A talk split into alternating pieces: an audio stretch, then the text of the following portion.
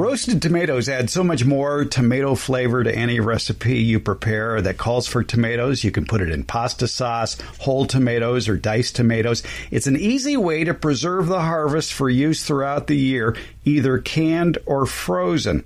Now, to preserve the most flavor, you need to roast them at a low temperature for a long period of time. Now, my wife Jeannie is here, and we have a convection oven. And the convection oven, our convection oven, uh, gets down to a pretty low temperature, doesn't it?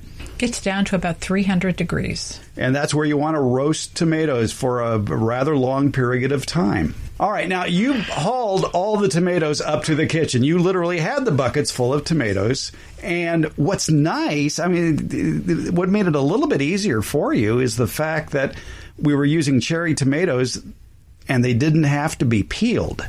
Correct. I wouldn't use cherry tomatoes if I had to peel them. okay, well, yeah, you wouldn't. But uh, even with uh, larger tomatoes, you don't have to peel them either, do you, when you roast tomatoes? Correct. It's wonderful. All right. And you're doing this on cookie sheets, is that right? Yes. And you put down parchment paper on it? Yes. All right. Now, how thick do you slice the tomatoes? Now, cherry tomatoes, I guess you'd only, what, cut them in half? You try to cut the cherry tomatoes in half and your other larger tomatoes about a quarter quarter of an inch thick, approximately. And any sort of preparation when you lay them out on the cookie sheet? I just try to get as many as I can on one sheet to minimize how long I have to cook items. Are they in a single layer? Yes. Okay. And then do you do any preparation as far as anything else you add to that? If we have fresh basil in the garden, I will go collect some of that, chop it up, and add it to the mix. And if you have a, your favorite herb, you can certainly add it to the mix. Do you use any olive oil? Well, olive oil goes on at the end, and you drizzle that on, and. Well, at the end, at the end of the cooking process? No, at the beginning okay. before you start cooking. All right, so you, as before you stick it in the oven, you put at least olive oil on it, and then what other whatever herbs you would like. Correct. All right. How long do you do you cook that tray of tomatoes? I have discovered with our convection oven with cherry tomatoes, it's about forty-five minutes before I switch trays. On the other, on the larger tomatoes, it's about an hour before I switch trays. What do you mean which, by switching trays? So when I switch trays, um, we have two trays in our oven, and at the halfway mark, I move the top sheet down to the bottom sheet. And the bottom sheet up to the top sheet, and then cook for another hour if it's the larger tomatoes, or 45 minutes if it's the smaller tomatoes. So it's uh, 45 and 45 or 90 and 90 minutes if they're the larger tomatoes?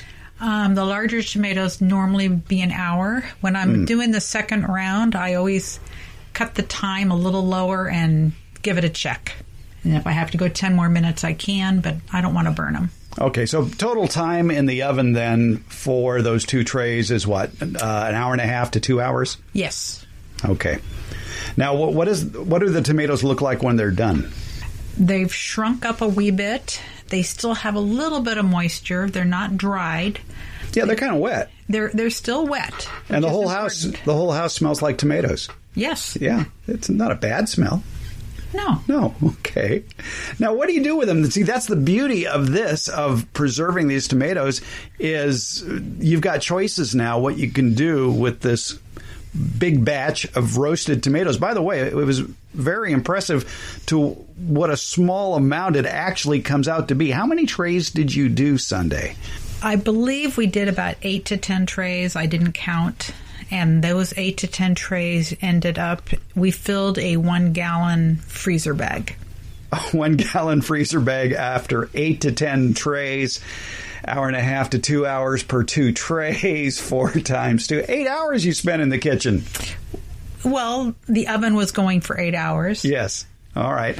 Now, the beauty of this particular process that I like is I'm not forced into canning right now. I can freeze my tomatoes throughout the year. And then at the end of the year, after I'm all done, I can then do a massive canning batch and how would you start that? You've got this big lump of bag of frozen roasted tomatoes. How would you prepare them for canning?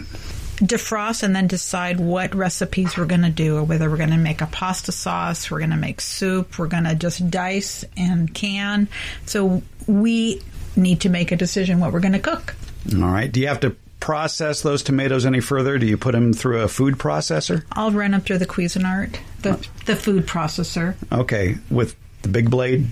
Yeah. Yes.